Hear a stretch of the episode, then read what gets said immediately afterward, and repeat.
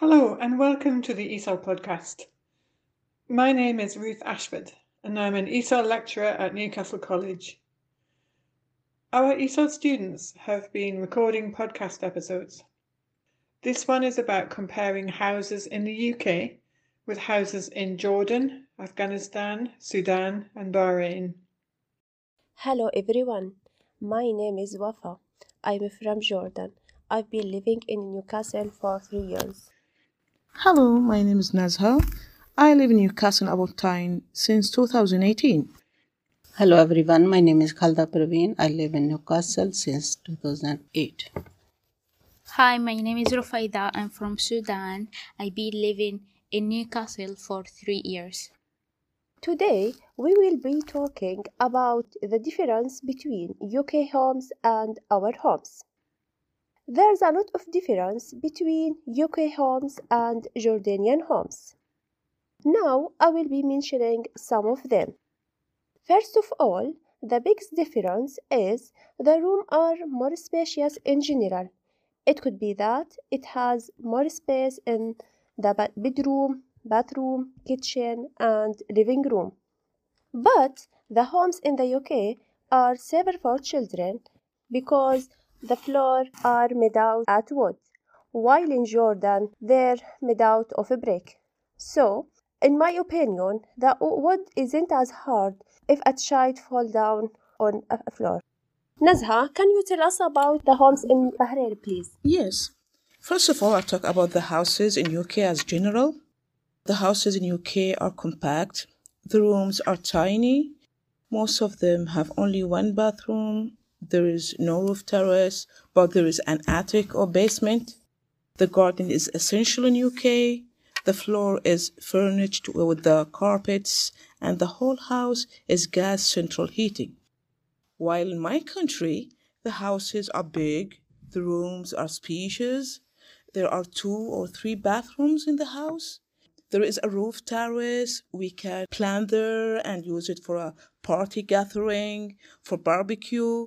Uh, the floor is tiled with the ceramic. The back garden is not basic in my country.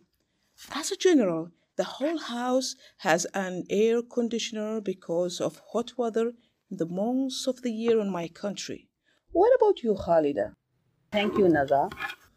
In the UK are many types of houses like as apartment, bedsits, bungalow, cottage, detached house, semi detached, terrace, and mansions. British homes are some of the most expensive to heat in Europe. Use double and triple glazing technology in backyard are fitted with the wooden fence.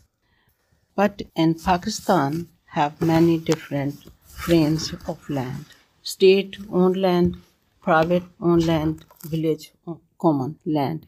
Each form of land requires different houses and homes. Pakistani urban houses have been known to be well built, made of concrete, iron bars, made in cities. Urban homes are more spacious. These houses are built with red brick walls and stones. Most floors are flat and some are fitted with tiles. Houses have large balconies, huge front yards, gardens are large and beautiful. In rural houses are huts that are made of mud, stones, and twigs and have only one room. They are also made up of clay called chos. The roof of the rural houses are made of coconut leaves. Rooms are very simple and bare.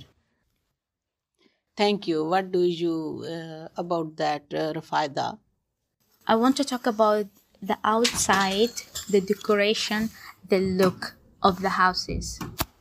So the houses look similar, but in my country, we have that freedom. You can build your own house.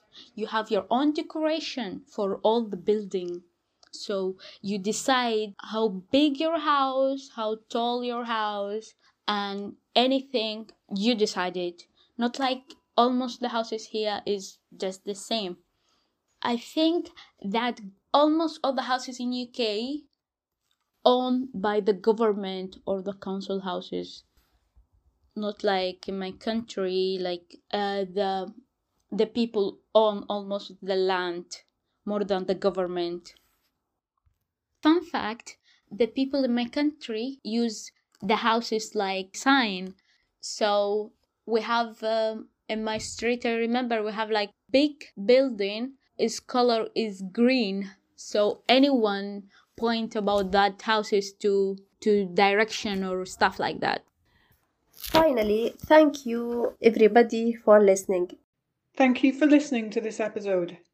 If you would like to hear more episodes, you can find our podcast by searching for Newcastle College ESOL podcasts on most podcast platforms. If you would like to make an episode, please get in touch. You can email info at esolpodcast.co.uk or find the ESOL podcast on Facebook or Twitter.